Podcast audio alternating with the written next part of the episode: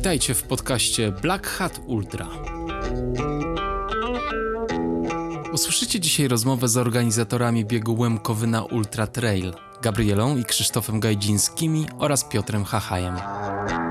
Miałem taki ambitny plan w zeszłym roku, aby zrobić fajny materiał o Łemkowszczyźnie, który zawierałby wywiady z Łemkami opowiadającymi o ich kulturze. Miało być o historii, muzyce, jedzeniu i sztuce. Całość miała spajać Łemkowyna, czyli bieg odbywający się w magicznym Beskidzie Niskim. Od tej pory minął już prawie rok, a ja jeszcze nie nagrałem wszystkich materiałów, które bym chciał, więc zdecydowałem się udostępnić Wam rozmowę z organizatorami Łemkowyny, której kolejna edycja odbędzie się już niedługo, bo 23 października. Na początku miałem się spotkać tylko z Krzyśkiem, mając nadzieję, że dołączy do nas Gabriela, a na nagranie przyszła cała trójka razem z Piotrem. Na szczęście wożę ze sobą trochę zapasowego sprzętu, więc udało się zarejestrować wszystkich. Mam nadzieję, że ten materiał przyniesie Wam wiele informacji, o których jeszcze nie wiedzieliście, oraz że bliżej poznacie osoby stojące za jednym z najlepiej zorganizowanych biegów w Polsce.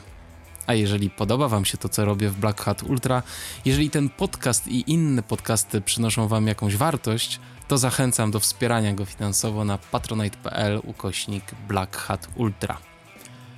A teraz zapraszam już na niezwykle ciekawą rozmowę z Gabrielą, Krzysztofem i Piotrem. Posłuchajcie.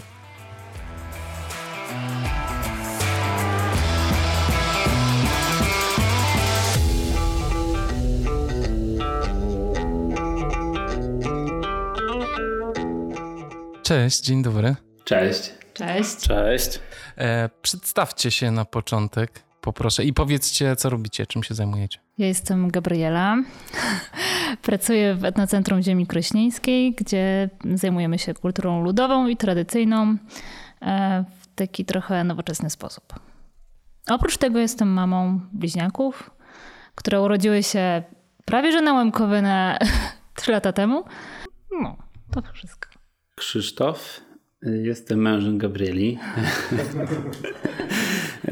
I robię głównie łamkowynę, czyli coś, po co się tu dzisiaj spotkaliśmy, ale o tym więcej trochę później. Co to jest łamkowyna? No tutaj użyłem skrótu myślowego, mówiąc łemkowyna, bo chodziło mi oczywiście o zawody biegowe. Łemkowyna Ultra Trail, bo łemkowyna to znacznie szersze pojęcie i to też pewnie rozwiniemy. Piotr. Głównie pomagam przy organizacji Łemkowyny, o której Krzyk wspomniał. Rodzina jest daleko. Gdzie jest Nie, śmieję się, oczywiście rodzina jest w Krośnie. Nie, już w planach też, już jak najbardziej też i realna. No dobrze, słuchajcie, to opowiedzcie mi, jak to się zaczęło z tą Łemkowyną? W ogóle skąd pomysł na zrobienie zawodów biegowych i skąd pomysł na zrobienie tych zawodów tutaj, na tych terenach? Trochę nie ma co ukrywać, że to było dziełem przypadku i powiedzmy splotu różnych wydarzeń, a konkretnie to Gabrysia jest z Krosna, a znamy się z Krakowa. I jak już nam się trochę w Krakowie życie w dużym mieście znudziło, to się przenieśliśmy do Krosna i nie z myślą, żeby robić łomkowynę, bo wtedy jeszcze nie mieliśmy pojęcia, że ją zrobimy. Natomiast jak chwilą tu pomieszkałem, a właściwie nawet wcześniej jak już przyjeżdżałem, to, to tutaj sporo pobiegałem sobie w okolicach Iwonicza, w okolicach Chyrowej i się okazało, że to są fajne tereny biegowe, czyli takie góry, które no, oczywiście wszyscy się zachwycają biegiem granią Tatr i, i jakby nie ma co mówić, widoki i trasa jest piękna, no ale bądźmy realistami, że 80% ludzi te zawody idzie, a nie biegnie. To nie są y, zawody dla y, przeciętnego biegacza, tak? To są zawody dla profesjonalistów, chyba że chcemy to nazwać szybkim trekkingiem.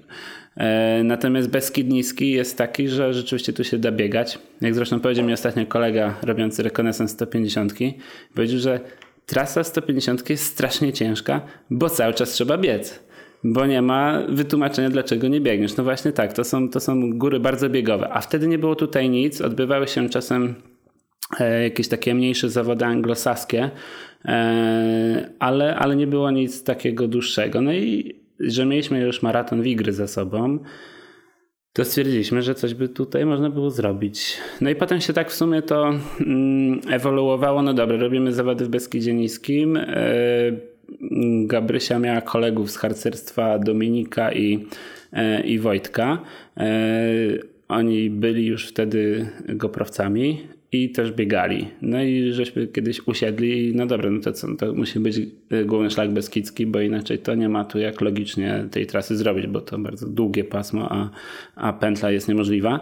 Poza tym chcieliśmy, żeby był ten motyw drogi, dlatego wycieczka przez cały Beskid Niski. No i najpierw miała być tylko 150, no ale potem stwierdziło się, no dobra, ale nie każdy da radę 150, więc tak się zrobiła 70 i tak się zrobiła potem 30, a potem już w kolejnych latach się to rozbudowywało, więc tak pokrótce tak, mhm. tak to się zaczęło. E, wszyscy byliście biegaczami wcześniej? Ja, ja bywałam. Gabrysia bywała. Gabrysia ma niesamowity talent i, i jej na przykład do, jako przygotowanie do półmaratonu wystarcza 8 treningów, więc... E, więc to jednak to są 3. I godzina 25, tak? Nie, nie, nie, aż tak dobrze nie jest. Ja po prostu jestem zdemotywowanym człowiekiem i brakuje mi e, systematyczności. E, a ja wtedy rzeczywiście sporo biegałem, e, bo tam i kilka razy bieg rzeźnika i coś tam już wtedy za granicą biegałem, jakieś Austria, Hiszpania, e, Lavaredo to chyba trochę później, ale, ale sporo, wcześniej też jakieś tam rajdy przygodowe, no jakby dużo, dużo sportów już gdzieś tam miałem, ale właśnie te, na tym etapie życia najwięcej to było biegi górskie i długie. No. A Piotrek może opowie jeszcze swoją Właśnie. trochę historię, bo... No właśnie, bo trzeba tutaj dodać, że Piotrek jest jedyną osobą z naszej trójki, która przebiegła 150, w ogóle, która brała udział w zawodach, które robimy. To jest fajne to prawda. Akurat. Y, historia jest dosyć, dosyć osobliwa, e, gdyż przeprowadzając się tutaj do Krosna mm, e, miałem w planach Łemkowynę w roku 2014 ale jeszcze to było przed przeprowadzką, nie udało się zgrać terminów i w roku 2015 już pierwszy raz wystartowałem, ale tak przed startem patrzę na stronie Łękowyny. Hmm, Krosno. Fundacja Ultra, organizator z Krosna. Ej. No to napisałem szybkiego maila, że w sumie to właśnie się przeprowadziłem do Krosna i ten, no to wpadaj na piwko, może jakaś kawka. No i w ten sposób się tak naprawdę poznałem z Gabrysią i Krzyśkiem. E, w 15 roku nie udało się ukończyć, ale już też jakoś tam staraliśmy się z żoną Izą pomagać trochę przy organizacji na ile mogliśmy. W 16 roku stwierdziłem, że no już muszę to zrobić i, i udało się w końcu ukończyć tą 150 w nie najlepszym stylu i czasie, ale jednak nie to też było e, tak naprawdę jakoś tam stylu najważniejsze. Um, i, I dzięki temu tak poznaliśmy się, wkręciliśmy się razem też w organizację, że, że do dzisiaj już no, start na MKW to już jest dalekie marzenie chyba. No właśnie, Kiedyś, żeby móc wystartować. Muszę się wtrącić, bo Piotrek wtedy po tym swoim bieganiu napisał nam takiego turbo merytorycznego maila. I on był y, długi, ale naprawdę z takimi fajnymi, konkretnymi uwagami. Myśmy tak z Krzyśkiem siedli i tak się zastanawiam, kurczę, ale fajnie, fajnie byłoby mieć taką osobę tutaj do pomocy i, y, i która tak konstruktywnie do, do tematu podchodzi. No i tak chyba się zaczęliśmy, najpierw jeszcze pracowałeś przecież, nie? Tak, tak. no jeszcze różne, no. różne zawirowania. No, tak Więcej teraz... wieczornych spotkań jakoś tak. Mhm. E, a jak powstawała trasa Łemkowyny? Ciekaw jestem. Czy to jest. E, czy to było uzależnione od e, szlaków turystycznych już wytyczonych, czy jakie mieliście mm. założenia? To znaczy tak, była, była taka inspiracja, żeby przebiec całe pasmo, na pewno. Nie zdawaliśmy sobie wtedy jeszcze sprawy, jako niedoświadczeni organizatorzy, ile to pociągnie logistyki ze sobą i dodatkowych kosztów, o których na przykład ktoś tam biegnąc sobie po prostu zawodem na 150 km czy na 100 nie myśli o tym, nie? Czy to jest pętla, czy to jest linia, to jakby dla niego to jest to samo, nie? Znaczy mm, w takim wymiarze, nie wiem, na przykład stosunku jakości zawodów do ceny, nie? Natomiast no my potem, zwłaszcza już przy większej skali zobaczyliśmy, że, że brzydko mówiąc, wkopaliśmy się nieźle w to, w to błoto Beskidu Niskiego, bo to jest przez to olbrzymie przedsięwzięcie. I, mm, więc chcieliśmy, żeby to rzeczywiście było przez całe pasmo. E, może nie, że to było takie bardzo, bardzo konieczne, ale, ale to nam przyświecało, żeby jednak mieć taką satysfakcję, że, że dobiegając w Komańczy możesz powiedzieć wow, nie? przebiegając całe pasmo górskie e, i masz takie, taką satysfakcję z przebycia po prostu kawałka świata, a, a nie po prostu przebiegnięcia 150 km. E, a do tego też na Beskid Niski się fajnie pokrywa e, tak e, praktycznie idealnie z krainą, gdzie mieszkali łamkowie po prostu, bo to okej, okay, no gdzieś tam po jednej stronie rzeki, po drugiej też jeszcze ich trochę mieszkało, no ale zasadniczo no to rzeczywiście to od, od Krynicy do Komańczy tak oni mieszkali, czy do tej pory ci, co zostali, to też w tym rejonie mieszkają właśnie. No i niedługo trzeba było siedzieć nad mapą. Zresztą Dominik świetnie znał jako przewodnik i Beskidzki i właśnie ratownik GoPro. E, świetnie znał teren, no i jakby no nie widzieliśmy innej możliwości, żeby to zrobić. Szlak graniczny, czyli jedyna taka alternatywa powiedzmy na prze, przebiegnięcie całego pasma praktycznie, no jest do tej pory jest miejscami nie, nieprzebieżny i słabo utrzymany. Poza tym mniej ciekawy też, nie? E, a wtedy było jeszcze gorzej. No a tworzenie jakiejś własnej trasy w Beskidzińskim jest po prostu niemożliwe, bo tam albo jest szlak, albo, albo jest asfalt, albo nie ma nic. I jakby no, nie było dużo alternatyw i to, i to w sumie nawet ciężko mówić, że to był jakiś proces, bo to było, no to była chwila pstryk i no, nie mamy innej opcji. Nie? To, to musi być ta linia głównego szlaku Beskidzkiego, który i tak wtedy był strasznie słabo utrzymany. Tutaj zresztą to się pojawia nawet w relacjach wszystkich, którzy e, biegną główny szlak Beskidzki. E, tam jak poczytasz Rafała Bielawę, czy jak z nim porozmawiasz, czy kogokolwiek innego, no to wszyscy narzekali, zwłaszcza ci tam z tych starszych przejść, że tu była masakra, nawet, że niby jest szlak, ale nie jesteś w stanie y, za nim podążać często. Teraz jest trochę lepiej, to zdecydowanie. E, nie mówię też na pewno łamkowe na inne biegi, które tu są, mają trochę w tym udział, bo jednak ten szlak jest przynajmniej raz czy dwa razy w roku przedeptany, ale wtedy, wtedy było różnie. E, no i ten główny szlak Beskidzki, ale tego też to fajna legenda tego szlaku bez, głównego szlaku Beskidzkiego, że ludzie jednak też chyba jakieś grono osób to przyciąga, że to jest ten szlak, a nie jakiś tam inny. Mhm. A wspomniałeś o Łemkach i zastanawiam się na ile, wy, że tak powiem, mieliście w, w głowie zakorzenienie tego biegu w kulturze łemkowskiej, tudzież chcieliście ją wydobyć e, na światło dzienne, bo wiadomo, że no losy łemków są trudne. W tej chwili e, e, sama populacja łemków jest bardzo nieduża i kulturowo gdzieś to zanika. Na pewno wasz bieg pomaga bardzo w budowaniu świadomości Łemków. Zresztą wpisze się w internet Łemkowyna, Łemkowszczyzna i pierwsze co wyskakuje to wasz bieg, więc więc to, to chyba duże osiągnięcie. I mam pytanie, czy od początku myśleliście o tym, żeby tutaj jakoś wiązać waszą his historię biegu z Łemkami? I jak postanowiliśmy, że to będzie Beskid Niski w całości, to jakby nie widzieliśmy innej opcji. Jakby to była taka naturalna kolej rzeczy, bo zrobienie czegoś tak całościowo zamykającego Beskid Niski, a jednocześnie nie odwołującego się w żaden sposób do Łemków, no byłoby takim, taką ignorancją, bym powiedział, przemilczeniem y, dużej części rzeczywistości. No można było to zrobić, ale aż grzechem było tego nie zrobić po prostu, bo jak się tutaj pobiega, ja właśnie już wtedy nie mieszkając tutaj na stałe, nawet jak tu przyjeżdżałem, biegałem, no to ja to widziałem, nie? Widziałem, że tu, tu jakiś y, krzyż z piaskowca, tam kapliczka, tam jakieś opuszczone domostwo, że tego jest naprawdę pełno. Może tego tak ludzie tak bardzo nie czują na zawodach, bo jednak się nie skupiają na tym, co jest dookoła, ale jak się wybierze na wycieczkę biegową tak na luzie, czy nawet jak ktoś biegnie na zawodach, ale, ale się trochę bardziej rozgląda, a nie tam walczy o każdą minutę, no to tego jest mnóstwo pod drodze. Yy, nie mówię na przykład o cerkwi w Cherowie, która jest takim, że no nie da się tego minąć. Yy, więc yy, no to taka dodatkowa warstwa, która naszym zdaniem tylko ten bieg ubogaciła, a gdybyśmy tego nie zrobili, to nie tylko byłby on uboższy, ale wręcz byśmy no tak czuli, że coś przemilczeliśmy, mhm. robiąc to na tym terenie. Mhm. Piotr, a ty jak biegłeś tę łemkowynę, to rzeczywiście rzuca się w oczy z twojej perspektywy kultura łemkowska na trasie? Tak, oczywiście. E, tym bardziej, że dużo, dużo terenu Beskidu Niskiego znałem wcześniej, jeszcze z czasów e, typowo trekkingowych, turystycznych, plecakowych, z czasów studiów. E, I znałem też dosyć, dosyć dobrze historię lokalną. Natomiast to też, jak zawodnicy reagowali na to, mimo tego, że przyjeżdżali na przykład spod Szczecina i nagle biegną koło cerkwi jeszcze zdążył przeczytać, że ona jest z XVIII wieku na przykład. Jest wow, jest, jest, jest potężny wow i tak samo krzyże, e, stare chyże łemkowskie gdzieś, gdzieś po drodze.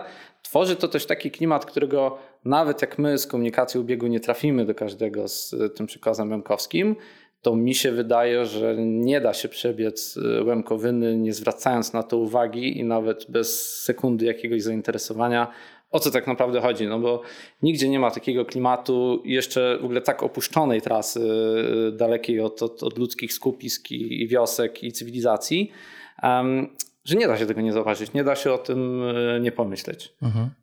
Gabriela, a z twojej perspektywy jak to wygląda? E, ja właśnie tutaj chciałam się wtrącić odnośnie samego Beskidu Niskiego, bo ja mam zawsze takie trochę ambiwalentne uczucie, ponieważ z jednej strony Cieszę się, że mieliśmy wpływ i cały czas mamy wpływ na to, że ten Beskid Niski y, nie jawi się już Bieszczadami. No, przy pierwszej edycji mnóstwo było pytań, no dobrze, to, to kiedy będzie druga edycja tego biegu w Bieszczadach? Albo jak tam do, te, do tych Bieszczadów do was dojechać?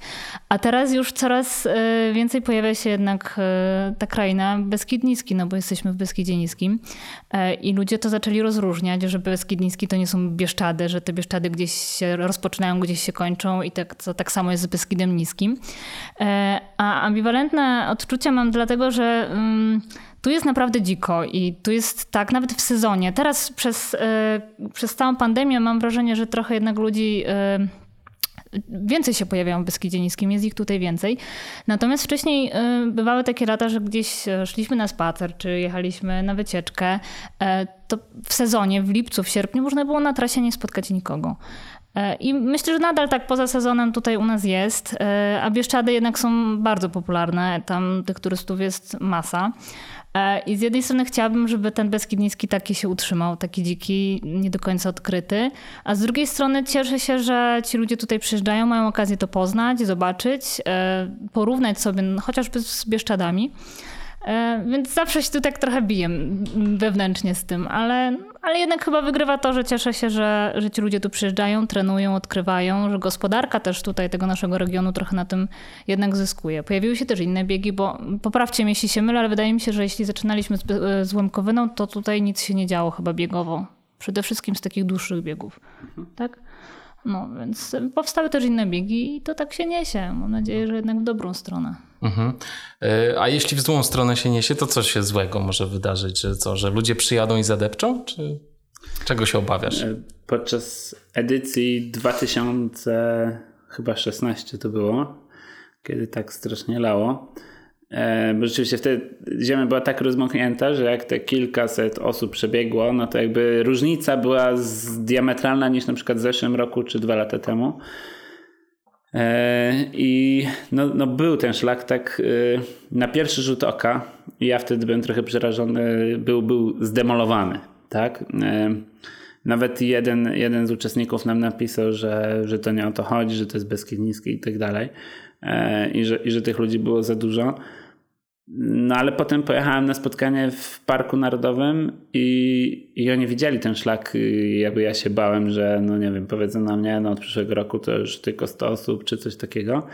No i mówią, że, że, że nie, że przecież to jest, gdyby to było rozciągnięte w czasie, nie? gdyby to się działo na przykład regularnie co dwa czy co cztery tygodnie, no to wtedy rzeczywiście by, by to był jakiś taki wpływ na przyrodę znaczny, bardziej znaczny, a tak po prostu ten szlak jest utrzymany, nie? że on po prostu nie zarośnie dzięki temu. E, no i rzeczywiście wtedy Łemkowina była w październiku, a ja tam pojechałem ponownie na szlak już tam po zebraniu trasy i tak dalej, ale po zimie. I nie było śladu tak naprawdę po tych takich właśnie wyjeżdżonych przez biegaczy kolejnych, także przyroda jakby sobie to szybko wraca i no problem byłby rzeczywiście, gdyby tych biegów było, nie wiem, tam 6 czy 10 w roku, ale jak on jest jeden, to mm, y, przyroda się bardzo szybko odbudowuje. Y, i chyba taki y, no, jest najazd ludzi, tak w Komanczy na przykład, dopóki nie informowaliśmy sklepu, e, czyli podczas pierwszej edycji, no to tam brakowało piwa, wody i chleba, e, ale teraz jest powiedzmy z tymi Stanami trochę lepiej, jak dostają wcześniej informacje. No więc jest wtedy rzeczywiście dużo ludzi nie? w jednym miejscu i może to trochę zabierać klimat, tak jak kiedyś też nam napisał jakiś uczestnik, znaczy nie uczestnik, turysta zwykły taki, yy, który napisał, że zawsze w tam nie wiem, drugą czy trzecią sobotę e, października wybiera się w Beskid Niski, żeby sobie przejść jakiś tam odcinek tego głównego szlaku beskidzkiego, bo wtedy jest tak pusto, cicho. Jest sam. No i, I tak, i tak minął tysiąc tam, nie wiem, 300 czy ileś osób jednego dnia. Więc y, wiadomo, no, że, że, że jakiś tam promil ludzi jest z tego niezadowolona, ale, ale ja też widzę na przykład, co się dzieje w Komańczy, która y, powiedzmy tam, tam dużo mieszkańców y, nie jest w jakiejś super sytuacji finansowej, a z kolei prawie każdy ma pokój do wynajęcia. Dla nich taki dłuższy weekend, to, to jest y, szansa. Się pojawiają takie super duże takich małych inicjatyw, typu ktoś ma jakiegoś tam starego busika Volkswagena T4 czy T5, no a tutaj ludzie gdzieś by chcieli pojechać, no to on zaraz się już następny rok ogarnia i robi sobie taką taksówkę, nie? I, i zwozi ludzi wtedy, kiedy oni chcą, jest dogadany z ekipą, że będzie pięć osób, oni do niego zadzwonią, to on ich zawiezie tam za stówkę do Iwonicza czy coś takiego, nie? Więc jakby dużo się pojawia takich inicjatyw i, i, to, jest, i to jest fajne, że ci ludzie tutaj no, mogą na tym zyskać, a mm, na przykład w przypadku Krosna my wręcz kiedyś zrobiliśmy badania mm, na podstawie ankiet i na podstawie kontaktów z restauratorami, z hotelami yy, i jesteśmy tutaj no, tak naprawdę najlepszym weekendem w roku dla, dla tej branży gastronomiczno-hotelarskiej.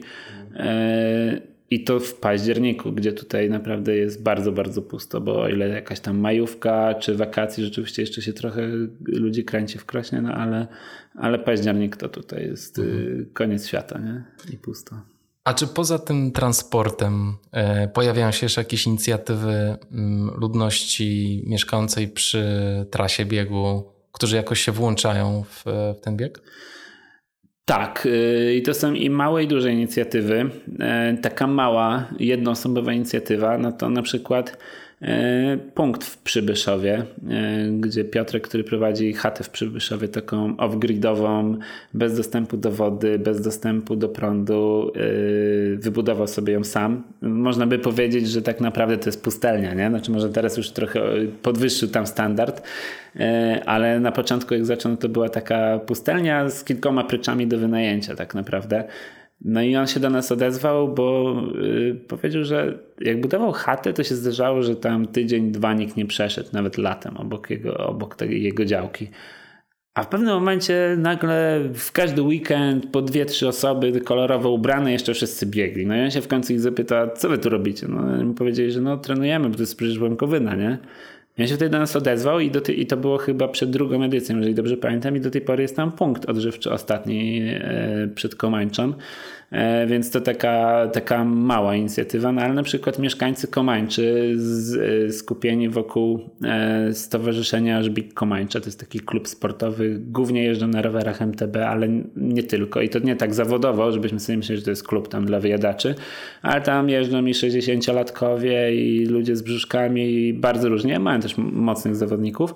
No i oni na przykład robią co roku na szczycie Wachalowskiego Wierchu, czyli to jest ostatnia góra, z której sztyk jest w dół do Komańczy kończy, robią sobie w sobotę imprezę. Palą tam ognisko, mają jakieś tam e, jedzonko i napitki e, dla siebie. Czasem często też biegacze kibicują tam i jakby taki, taki kolor gdzieś tam się też pojawia. Wcześniej na przykład e, koło jakieś takie punkty nieformalne kibice się organizują, także, także to działa i często to się odbywa tak, że w ogóle nawet się z nami nikt nie skontaktuje, żeby, żeby ktoś sobie nie myślał, że to jest jakieś centralnie sterowane działania, że my dzwonimy po stowarzyszeniach, czy gminach, y, czy klubach, y, czy kołach gospodyń wiejskich, tylko po prostu ludzie sami to robią, a my się potem dowiadujemy od zawodników. Jesteśmy wręcz czasem zdziwieni, nie? Tak? No, no to fajnie, nie?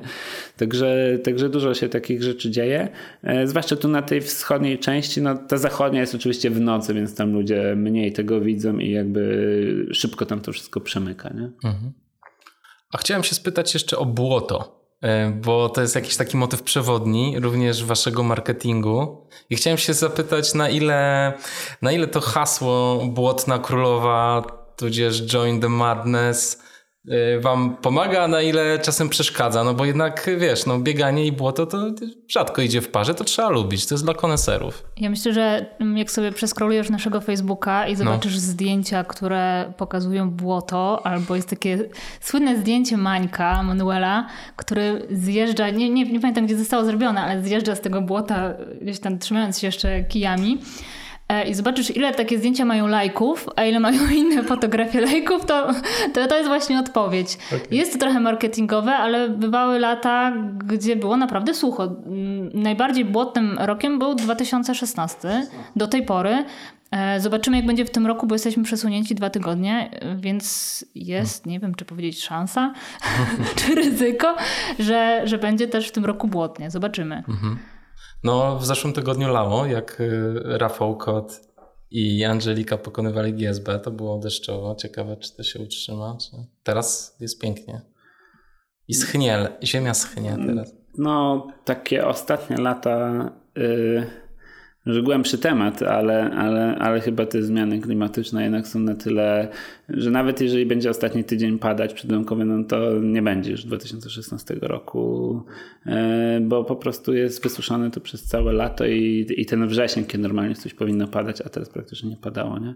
E, no nawet z ostatniego weekendu właśnie Adam Michalik robił rekonesans i mówił, że jest bardzo sucho, że są tylko miejsca, gdzie trzeba naprawdę pobrudzić buty, a większość trasy, no oczywiście nie zrobił całej trasy, nie? ale w dwie niedziele pod rząd robił w sumie około 80 km, no i mówił, że, że, że nie ma dużo tego, bo to ja też to widzę, że to jest zeschnięte i coś to może po wierzchu będzie, ale takiego bagniska jak w 16 roku to chyba nie prędko. No. Dla nas błoto jest tak naprawdę problemem, bo sprzęt, który jest tym błotem ubrudzony, musi zostać wyprany, musi zostać wysuszony, e, więc to tak z punktu widzenia organizatora nie jest nic fajnego, e, ale jednak chyba biegacze mają z tego jakiś fan, chociaż też nie wszyscy, bo niektórzy po prostu nie lubią czymś takim biegać i to jest zrozumiałe. No ale zobaczymy, co przyniesie 2020.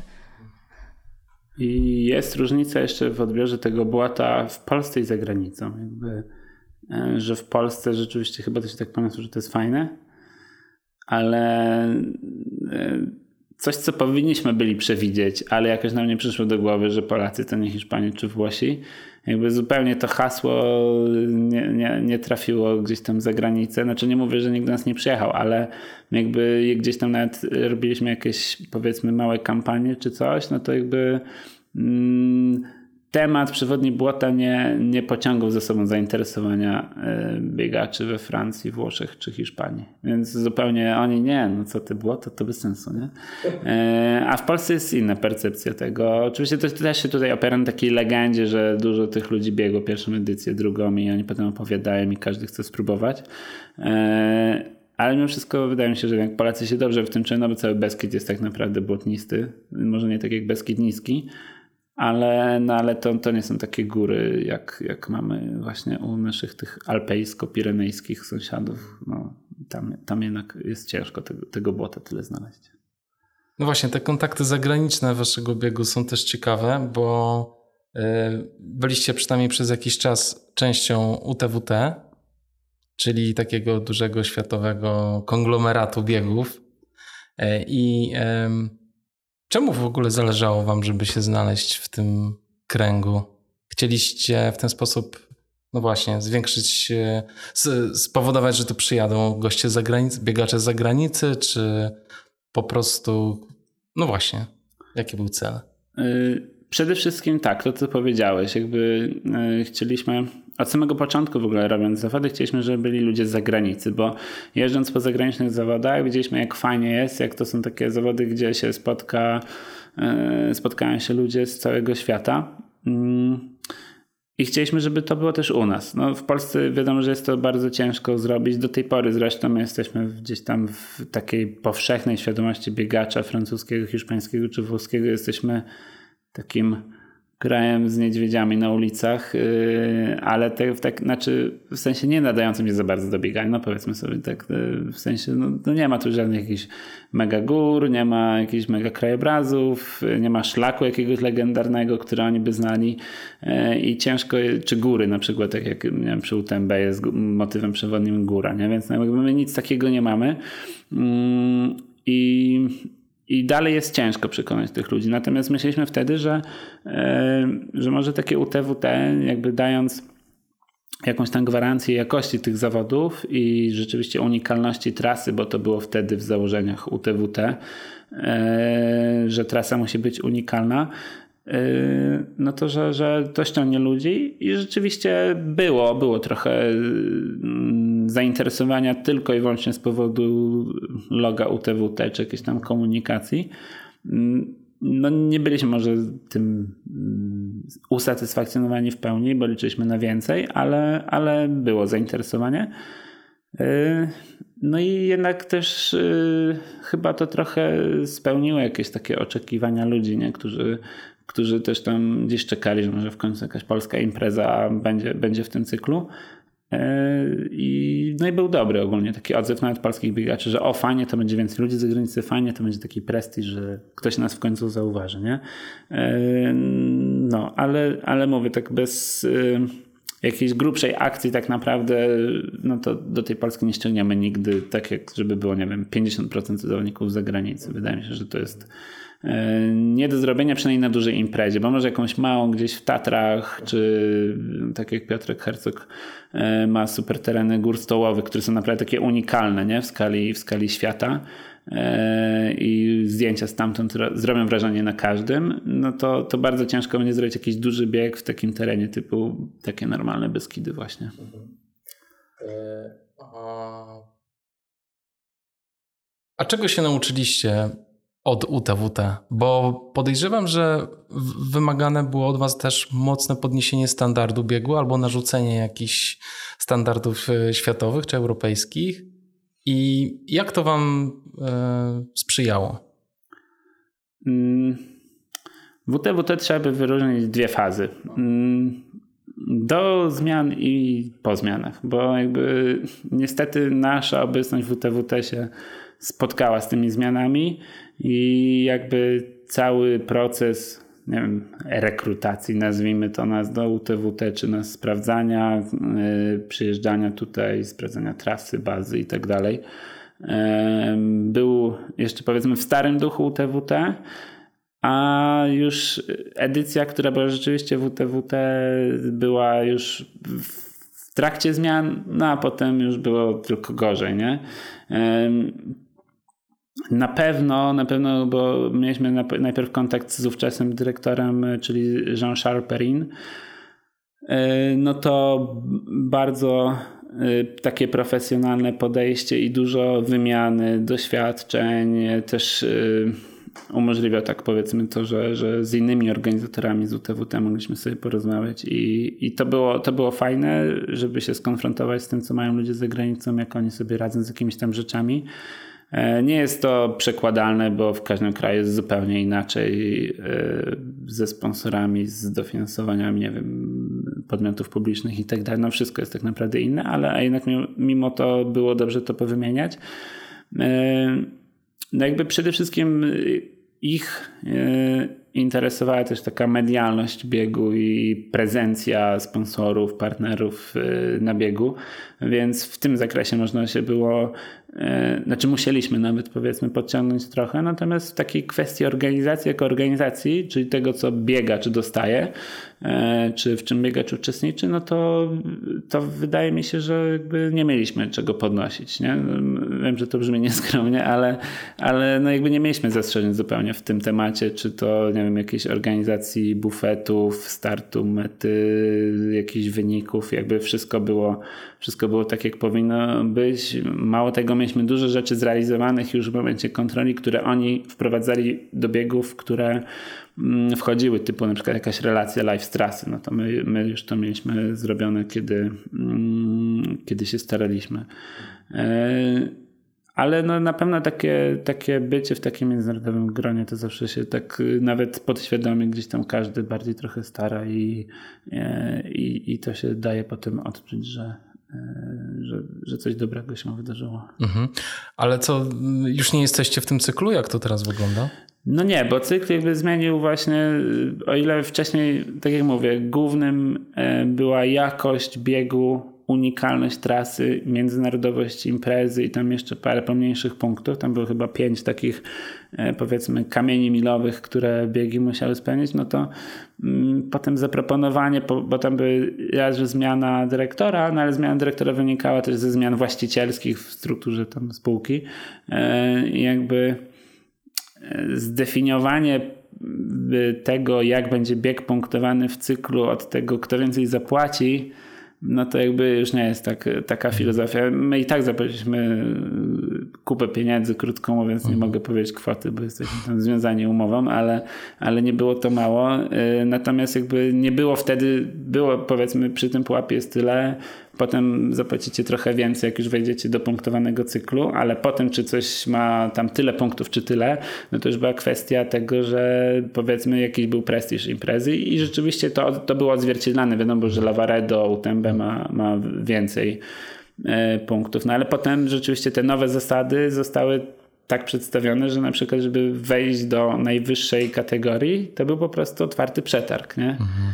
No i Czyli kto, no, kto ile da, licytacja, nie? Jak Aha. ktoś da 100 tysięcy euro, to on będzie miał, bez względu na to, y, jak te zawody będą powiedzmy odbierane przez biegaczy, nie? Mhm. No i też jakby stworzenie cyklu przez te same osoby, cyklu UTMB, UTMB Global, czy International, już nie pamiętam, e, no ale jakby tej powiedzmy franczyzy UTMB, no to jest tak naprawdę produktem konkurencyjnym sprzedawanym przez te same osoby i, jakby w tym momencie ranga UTWT od razu została mhm. zepchnięta prze, przez to. Nie? Więc Mówisz jakby... o tych biegach by UTMB, tak? Tak, tak. Mhm. No te, które w Hiszpanii, w Chinach, y, w, w Patagonii. No w Patagonii do tego stopnia było to absurdalne, że w jednym rejonie odbyły się dwa biegi, jeden UTWT, i następny UTMB tam chyba 3 czy 4 tygodnie od siebie, no więc to był jakiś zupełny absurd, bo nad tym, nad UTWT i nad y, UTMB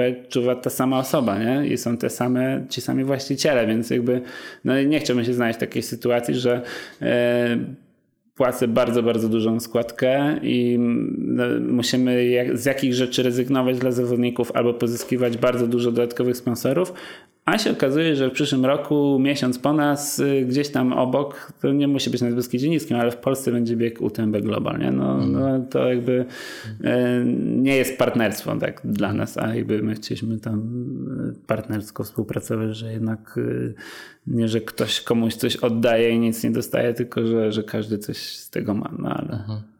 Presu w ogóle taki czar networkingu, tak jak był jeszcze na no. początku, wizytażą Charla, która trwała dwa dni bodajże, jak dobrze pamiętam, z wizytą u nas. To my po tych dwóch dniach to w ogóle wyjechaliśmy ze spuchniętą głową od pomysłów i co trzeba jeszcze zrobić inaczej, co lepiej i w ogóle na całą formę imprezy, bo to niesamowite doświadczenie. No tak później już jakakolwiek w ogóle forma współpracy, wymiany doświadczeń, rozmów, wszystko nagle prysło. Hmm. I potem to po prostu była transakcja, tak? Wpisowe, mhm. macie tyle świadczeń i będziecie mogli sobie przypiąć tą plakietkę i tyle, nie? No i, i to rzeczywiście już tak Gabrysia, z twojej perspektywy jak to wyglądało? Ja tak nie brałam w tym udziału, więc jestem trochę z boku. Gabrysia wtedy chyba była Ja wtedy chyba rodziłam. E, nie, więc ja nie chcę tutaj się w te tematy chłopakom mieszać. Nie mam jakoś specjalnie zdania, bo po prostu mhm. za mało w tym siedzę i e, chłopaki byli, byliście też w Paryżu przecież, tak? W, w sumie też, ale to taki no, pobożny no, temat. Ja, mhm. ja mhm. nie mam zdania. Okej, okay, spoko. E, dobrze, to opowiedzcie jeszcze chwilkę o tym, dokąd chcecie zmierzać z tym biegiem. Co, co jest waszym celem na, na dziś? I czy macie jakieś? Wow, to takie pytanie na rozmowie kwalifikacyjnej. Gdzie się pan widzi za 5 lat? Mniej więcej. E, e, to jest ciężki czas na to pytanie, tak naprawdę, bo E, myśleliśmy, że mamy jakąś tam y, tego wizję, znaczy mieliśmy, no, mhm. krótko mówiąc mieliśmy, e, ale, ale no ten, ten rok ostatni nam trochę zrobił reset, nie? Mhm. E, I to nie tylko chodzi o to, czy zrobimy te zawody, bo my też tego nie wiemy i może się okazać, że nie wiem, że za, za chwilę wprowadzą obostrzenia i zawodów nie będzie i zrobisz materiał o imprezie, która się nie odbyła, nie? Więc to jest takie zagrożenie, które powiedzmy trochę, trochę odbiera komfortu, ale, ale jakby cała sytuacja i to wszystko, co się dzieje też w świecie biegowym i tak dalej, tak na bardzo, bardzo dużo bodźców dostaliśmy i ja na przykład, y, no mówię za siebie, ale ja nie mam pojęcia w tej chwili, y, która droga jest dobra. Y, pewnie to będziemy musieli sobie do końca roku zdefiniować znowu, ale, ale no, bardzo dużo rzeczy sobie przewartościowałem i nie mówię, że po prostu ja zmieniłem, bo siedziałem w domu i miałem dużo czasu do myślenia, tylko też no różne powiedzmy takie na rynku się dzieją dziwne rzeczy, na rynku już można powiedzieć chyba, że na rynku imprez biegowych. E, różne są w tym, w tym dziwnym czasie takie relacje między organizatorami a uczestnikami i to, to tak trochę nawet odbiera trochę radości z mhm. tego wszystkiego, nie? I mówię tu o, o, obu stronach. To nie jest tak, że ja mówię, że organizatorzy są spoko, biegacze, nie? E, więc e, przy różnych imprezach różne strony się różnie zachowywały i jakby no, śledziliśmy to wszystko, bo też się zastanawialiśmy, co, co my mamy zrobić i, e, i i no tak, musimy się, ja przynajmniej mhm. muszę sobie to wszystko na spokojnie, jak już zrobimy łamkowy albo nie zrobimy i, i, i, i trafimy w ten taki powiedzmy sen zimowy, no to wtedy trzeba będzie to chyba wszystko postawić z powrotem na nogi, pewnie, pewnie na trochę innych pomysłach i, mhm. i, i, i inne wartości bardziej uwypuklić, a inne mniej. No właśnie, bo tak naprawdę przed tym problemem stoi cały świat, prawda? Co zrobić z tymi imprezami biegowymi, w ogóle z imprezami masowymi? To będzie niezły, niezła zagwostka. No tak, to, to, to, to jest w ogóle inna sprawa, że mm, teraz na szybko no, zrobiliśmy jakoś to. E, na szybko mówię, no bo to nie było mhm. dużo czasu, żeby nagle z imprezy e, na blisko 2000 osób zrobić 9 imprez po 250 osób, nie? E, znaczy maksymalnie 250. Na dużo trzeba było pozmieniać i jakby Niektórzy uważają, że w wyniku z tego fajne rzeczy, tak jak na przykład Mirek Bieniacki mówi, że rzeźnik wyszedł super i że on w bardzo zbliżonej formule chce robić to cały czas, bez względu na to, czy będzie COVID, czy nie, że to się ludziom podobało. Yy, no, różnie to ludzie odbierają i, i no i właśnie nikt nie wie, kiedy to się skończy mm. i czy w ogóle, nie? I, I jak to, w którą stronę to pójdzie. Bardzo się też to zmienia, na przykład podejście władz, bo na początku było takie bardzo restrykcyjne. Tam jak się z każdym policjantem czy urzędnikiem rozmawiało, no to, to coś takiego typu dzielenie imprezy na imprezę A i B było od razu, że omijamy przepisy i coś tam, coś mm. tam, a teraz no już każdy wie, że no, no, nie, no, życie musi się toczyć dalej i i razem sobie lamentujemy, ile papieru musiało pójść na wnioski, ale nie, nie o to, że to zrobiliśmy. E, więc to ciężki czas na odpowiedzenie mhm. na to pytanie. E, Piotr, a ciebie może zapytam, e, ile trwa w ogóle organizowanie tego biegu? Czy to jest praca całoroczna? W tej chwili myślę, że zorganizowanie jednej edycji trwa dłużej niż rok. Tak mhm. Tak naprawdę, jakbyśmy to podsumowali już się zaczynają zazębiać rzeczy, które musimy już zrobić na przyszły rok, albo powinniśmy. E, w tej chwili myślę, że, że jest to rok co najmniej tak naprawdę. Mhm. No, my już musimy robić rzeczy na, na przyszłoroczną edycję. A ile osób jest zaangażowanych średnio w jedną edycję, łącznie z wolontariuszami? Mm, no między 200 a 300 to, to mhm. tak y, lekko licząc tak naprawdę, mhm. znaczy powiedzmy takich osób, które, y, które, o których my wiemy. Też tak naprawdę o wszystkich nie wiemy, o osobach, y, które gdzieś tam pomagają na trasie do różnych instytucji, które coś zrobią, no to to już, to już robi się myślę astronomiczna liczba.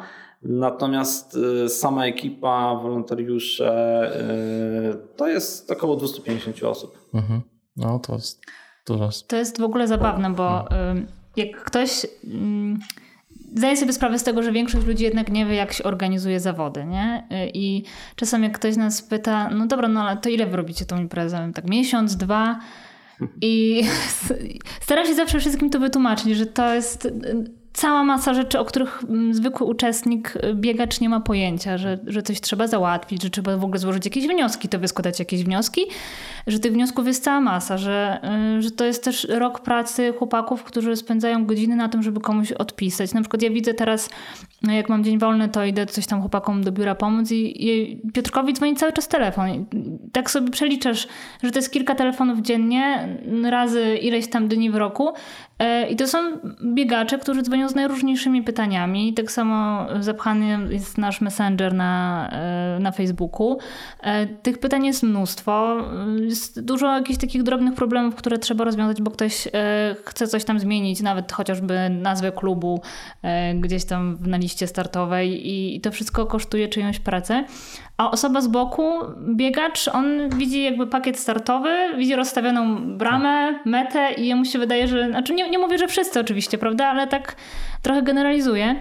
E, natomiast to jest naprawdę masa, masa pracy całorocznie pracy, planowania, kontaktów z gminami, no z partnerami, e, z wolontariuszami. To jest też praca wolontariuszy, bo tutaj musimy o nich powiedzieć i, i ja chciałabym też o nich powiedzieć. To jest około 200 osób rocznie, którzy nam pomagają. No, zdecydowana większość to jest e, ich praca przez, przez czas trwania Łemkowyny.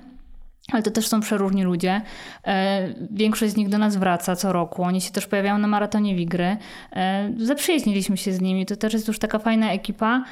E, no i to jest, to oni też organizują łamkowynę. To, to nie są tylko dwie czy trzy osoby, czy, czy też koordynatorzy, ale też cała ekipa wolontariuszy. I tam też jest jakaś struktura, rozumiem, są seniorzy, wolontariusze, juniorzy, tak? Są tacy, to znaczy, którzy... to jest tak, że...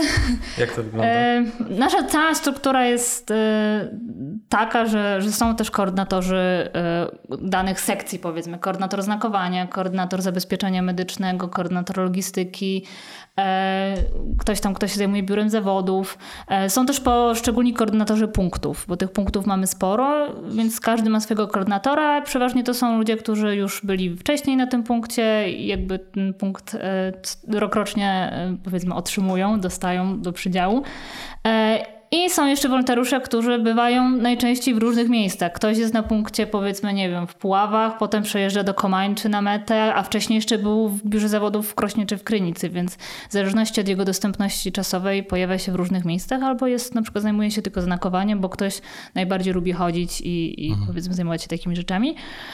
E a przekrój y, społeczny, przekrój wiekowy jest naprawdę różny. To są ludzie, którzy y, zajmują wysokie stanowiska w firmach, y, są studenci, są seniorzy chyba też bywali.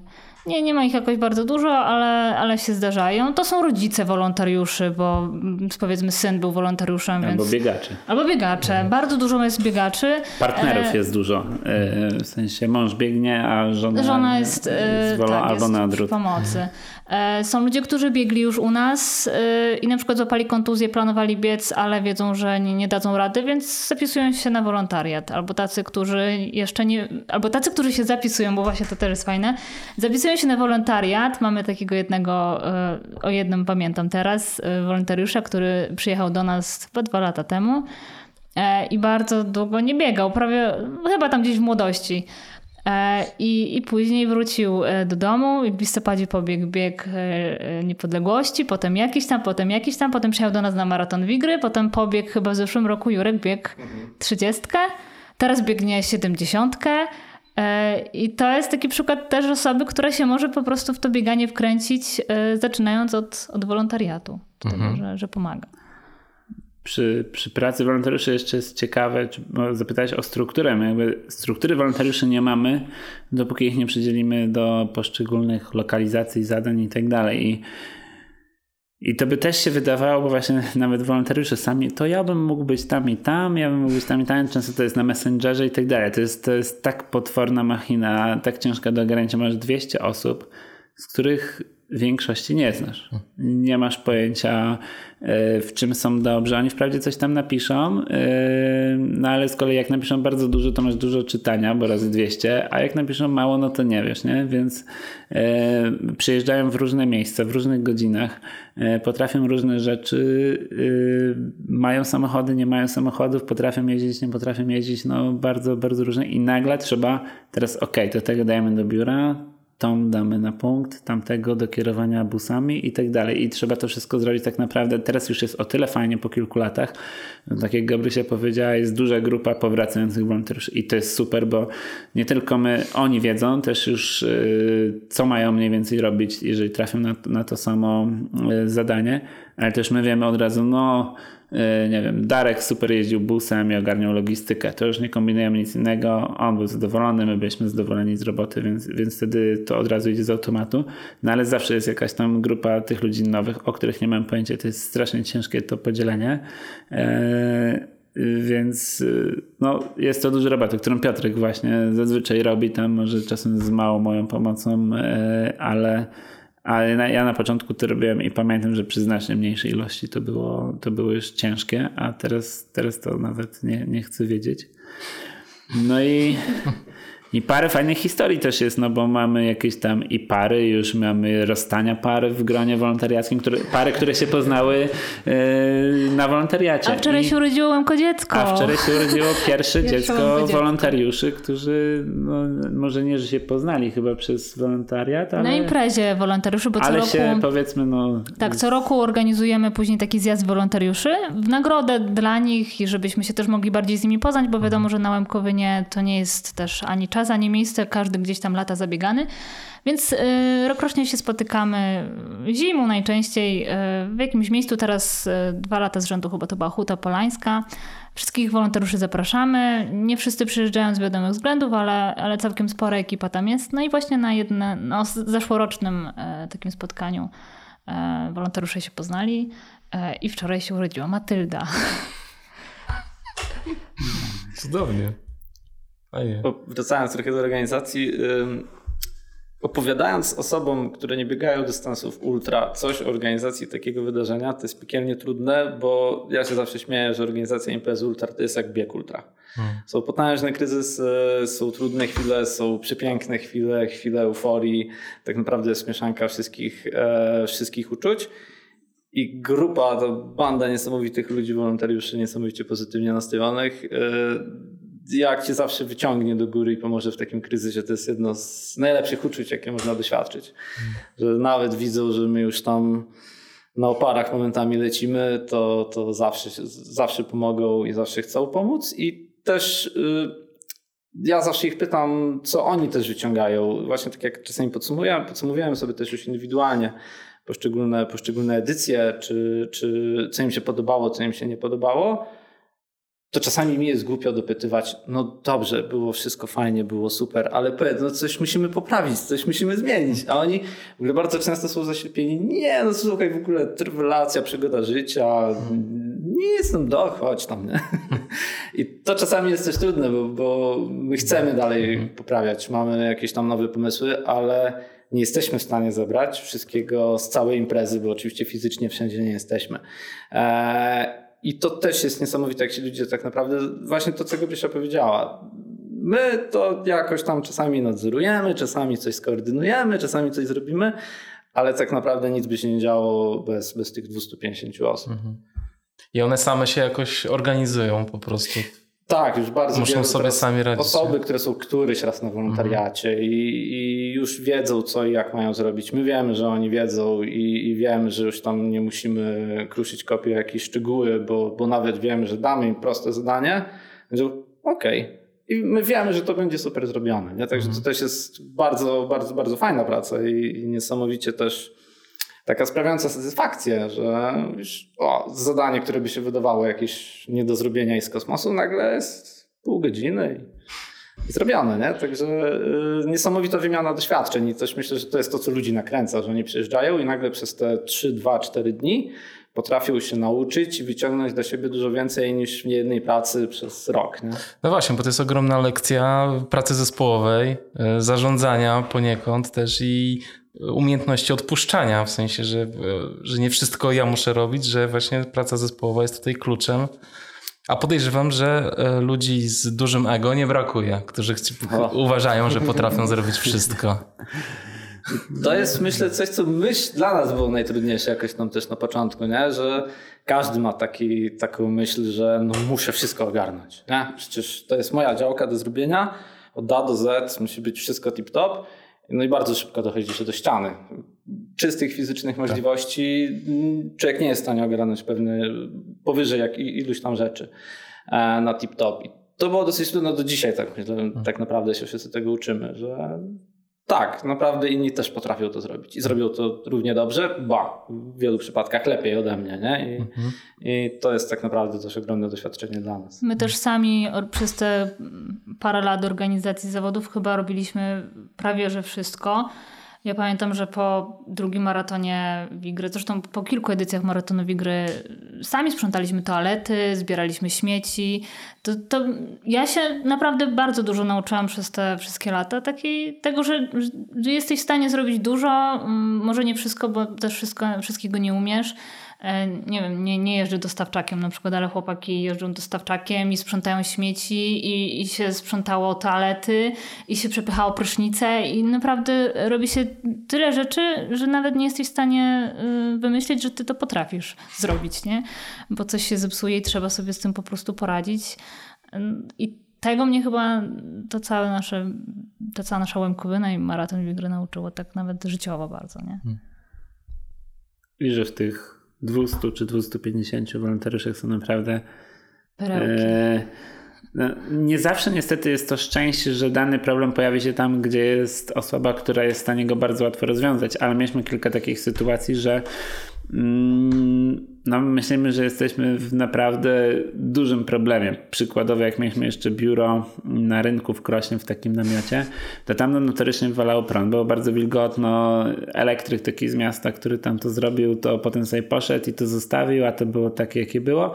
I non-stop gasło światło, a jeszcze mieliśmy tam expo, więc y, wysiadał prąd na stoiskach i tak dalej. No, no, no ogólnie niedopanowana sytuacja. I w pewnym momencie Michał który nawet nie wiedzieliśmy, co on tam robi poza, po, poza tym, że przyjeżdża do nas jako wolontariusz, mówi ej, no to ja to przecież ogarnę, bo jestem elektrykiem, nie? Znaczy powiedzmy nie jest z wykształcenia tam jakiegoś technicznego po studiach czy coś tam, ale pracuję w branży elektrycznej i się zna. No i rzeczywiście cyk, cyk, cyk i zrobił, nie? E, mało tego, potem jeszcze gdzieś no, jakieś tam e, projekty skrzynek na punkty gdzieś tam porobił. E, przez COVID się w sumie nie udało tego wdrożyć, bo to mieliśmy w tym roku robić, ale, ale no, no się zdarzają. Albo nagle jakieś jest, nie wiem, zamieszanie w komputerach, w którym nawet tam powiedzmy my niby znamy, to jest nasze oprogramowanie, ale, ale coś tam sobie nie radzimy, a tu się pokazuje jakiś magik informatyk albo mistrz Excela i mówi, e, no to przecież jak tutaj zrobisz tą funkcję, no to będzie tak, tak, tak i, i coś, co byśmy pewnie siedzieli trzy godziny, komuś zajmie 3 minuty i, i to jest super właśnie, że, że, że takie rzeczy się zdarzają albo nie wiem, jakieś takie logistyczne rzeczy, ktoś tam lepiej to rozplanuje, poukłada, spakuje, no naprawdę yy, tak jak mówię, nie zawsze się trafi właśnie, że akurat tą osobę daliśmy tam, gdzie ten problem się potem pojawił, ale mnóstwo jest takich sytuacji i to jest fajne, a potem też już wiemy, że o dobra, to Michała dajemy tam, gdzie może być problem z prądem, nie? Yy, a tam kogoś do, to przy komputerach blisko biura, bo jakby coś się wysypało to zaraz to naprawi. Także no to, to, to jest super. Tak, to jest niesamowite, bo z jednej strony wolontariusze to jest taki anonimowy trochę tłum ludzi, a z drugiej strony każdy z nich ma jakiś talent, prawda? I jakąś umiejętność. Tak, tak. Jest... E, ja się na przykład też nauczyłem tego, było kilka osób, y, które tak nie mogliśmy przez ileś edycji umiejscowić, nie? Żeby na przykład od pierwszej czy od drugiej edycji i tak no tutaj tak i widać, że i ta osoba nie do końca czasem była zadowolona i my tak, no że kurczę, tak gdzieś tam w tym teamie na punkcie nie pasowała czy coś. No i się i tak i w akcji się ma takie zwątpienie, no nie, no kurczę, no nie każdy się nadaje jednak do roboty bycie wolontariuszem, nie? Ale potem się okazuje, że przypadkiem gdzieś trafił w zupełnie inne miejsce, No i tam się odnalazł i po prostu każdy jest szczęśliwy, że on tam jest, on jest szczęśliwy, ekipa wokół jest szczęśliwa i no tak jak powiedziałeś, każdy ma jakiś talent, nie? I tylko czasem jest to ciężko znaleźć, ale no ja się tego mocno nauczyłem właśnie mhm. przy, przy pracy z wolontariuszami, że, że tylko trzeba, oczywiście nie zawsze jest czas y, przy tylu osobach, ale że, że, że z każdego coś tam da się złapać, co się nam przyda i, i wpłynie tak, że ta impreza będzie lepsza. Mhm. Oni sami się o tym dowiadują na miejscu często, po raz pierwszy. O, że coś potrafi. Mogę. No to jest super. Dobrze, kochani. Ja wszystko. Dziękuję Wam bardzo. Jeśli chcecie coś jeszcze dodać, to jeśli macie jakieś przemyślenia. Mamy nadzieję, że jak już będziecie słuchać tego podcastu, to że bieg się odbył i, no, I że już możecie się podzielić wrażeniami. To takie nasze małe marzenie na najbliższe tygodnie. Najważniejsza frajda, najważniejsze w bieganiu to jest czerpać frajdę. I, I, że nie zawsze musi chodzić o tą każdą minutę na trasie. Okej, okay, ktoś ma cel sportowy, super, niech go realizuje ale mi się też tak wydaje, że powinniśmy, mówię teraz ogólnie o masie, e, generalizując, czego trochę nie lubię, ale powiem, e, żeby odnaleźć w tym bieganiu frajdę, żeby nie skupiać się na takich rzeczach, jakichś takich bardzo pobocznych, e, że coś było krzywo, że coś było nie tak, tylko naprawdę czerpmy frajdę z biegania i z terenów, po którym biegamy i tak samo czerpmy frajdę z kontaktów z ludźmi, którzy są dookoła. I myślę, że to jest w ogóle najważniejsze w bieganiu, w bieganiu po górach a, a jakieś tam szczegóły powinny, powinny schodzić na drugi plan. Co nie oznacza, że nie przywiązujemy do tych szczegółów uwagi, bo przywiązujemy, zawsze przywiązywaliśmy e, i też staramy się pewne rzeczy dobrze dobierać. Na przykład e, czasami ktoś nam mówi, o Boże, znowu będą dzwonki na mecie. A, mhm. a za tymi dzwonkami stoi konkretny człowiek, pan Adam, który te dzwonki nam e, od lat robi, e, kto, dla którego to jest bardzo duże zamówienie, a to jest taki człowiek bardzo skromny, e, który się naprawdę ogromnie cieszy, że te dzwonki może dla biegaczy e, wykonać. To jest taki pan naprawdę solidna firma. E, I jak co roku do niego dzwonię i mówię, panie damie, to, to robimy dzwonki. Ojej, ja czekałam na pani telefon. I on naprawdę ma z tego ogromną frajdę, że on te dzwonki robi, że ci biegacze później je mają. E, I, to są takie szczegóły, dla, których, dla kogoś może to być kolejny dzwonek, który sobie powiesi gdzieś tam, a dla nas to jest e, fajne zlecenie, które zostaje u pana Adama. Pan Adam sobie zarobi, te pieniądze zostają w Polsce i my się też z tego cieszymy, że, że takimi rzeczami możemy w jakiś sposób też komuś pomóc. Nie? No tak, myślę, że gdyby biegacze ci, co narzekają, znali historię pana Adama, to e, inaczej Ta historia pana Adama jest pokazana w filmiku z 2016 roku, Super. E, The Making of Łemkowyna i tam jest pan Adam i on opowiada o tym, jak te dzwonki powstają, dlaczego w ogóle się tym zajmuje e, i to jest bardzo fajne, odsyłam do tego, a w tym roku, nie chcę zapeszać, ale będą fajne dzwonki na mecie.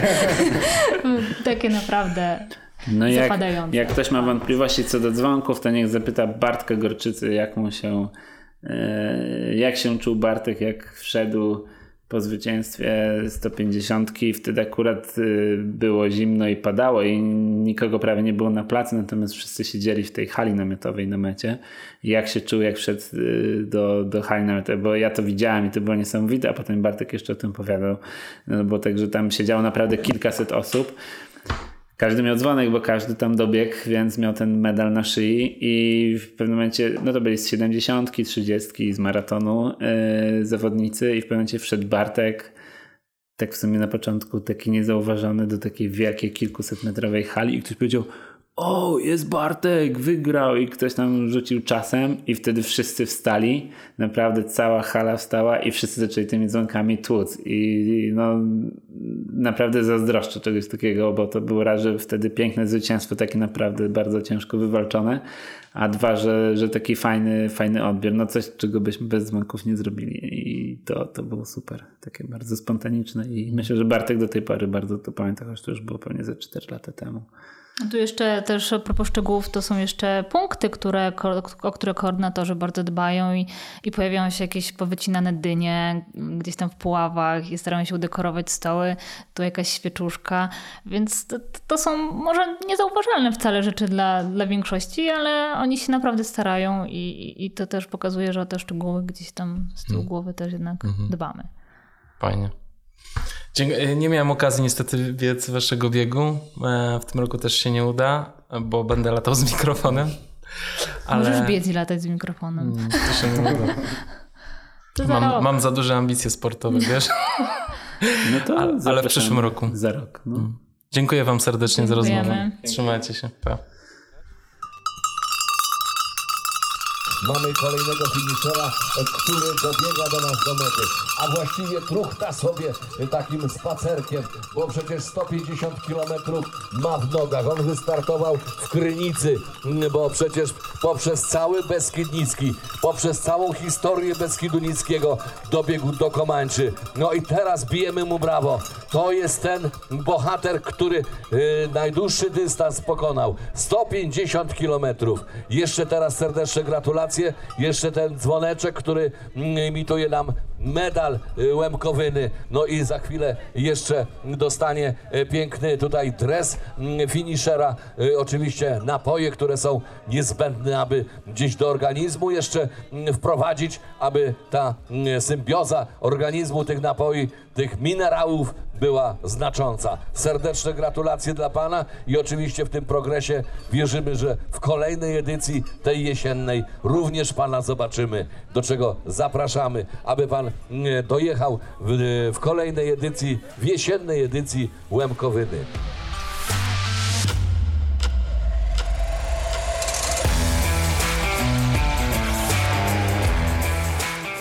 Od czasu nagrania tej rozmowy odbyła się już wiosenna edycja Łemkowyny, podczas której biegałem za biegaczami i nagrywałem ich odczucia w trakcie biegu.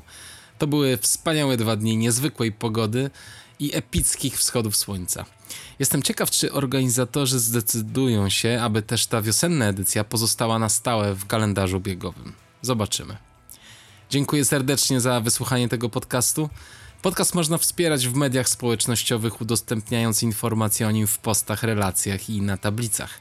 Ale przede wszystkim podcast ten funkcjonuje dzięki mentalnemu i finansowemu wsparciu słuchaczy.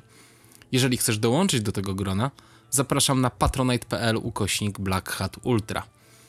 W tej chwili podcast na Patronite wspierają 134 osoby, ale chciałbym wymienić tutaj alfabetycznie nazwiska tych, których miesięczny wkład jest największy – są to Agnieszka Barczyk, Krzysztof Bednarz, Adam Bogdał, Andrzej Gąsiorowski, Krzysztof Grzenda, Bieta Chryń-Morawska, Michał Janiak, Tomasz Kacymirow, Paweł Kaczmarek, Szymon Kubicki, Agnieszka Łęcka, Marek Maj, Wojtek Mąka, Agnieszka Minitti, Wojciech Pietrzok, Marcin Stefaniak, Marzena Stanek, Przemysław Strąg i Edyta Winnicka. Ten odcinek podcastu Black Hat Ultra przygotowali Kamil Dąbkowski, prowadzenie i montaż oraz Piotr Krzysztof Pietrzak, transkrypcje i media społecznościowe, a autorem muzyki jest Audio Dealer.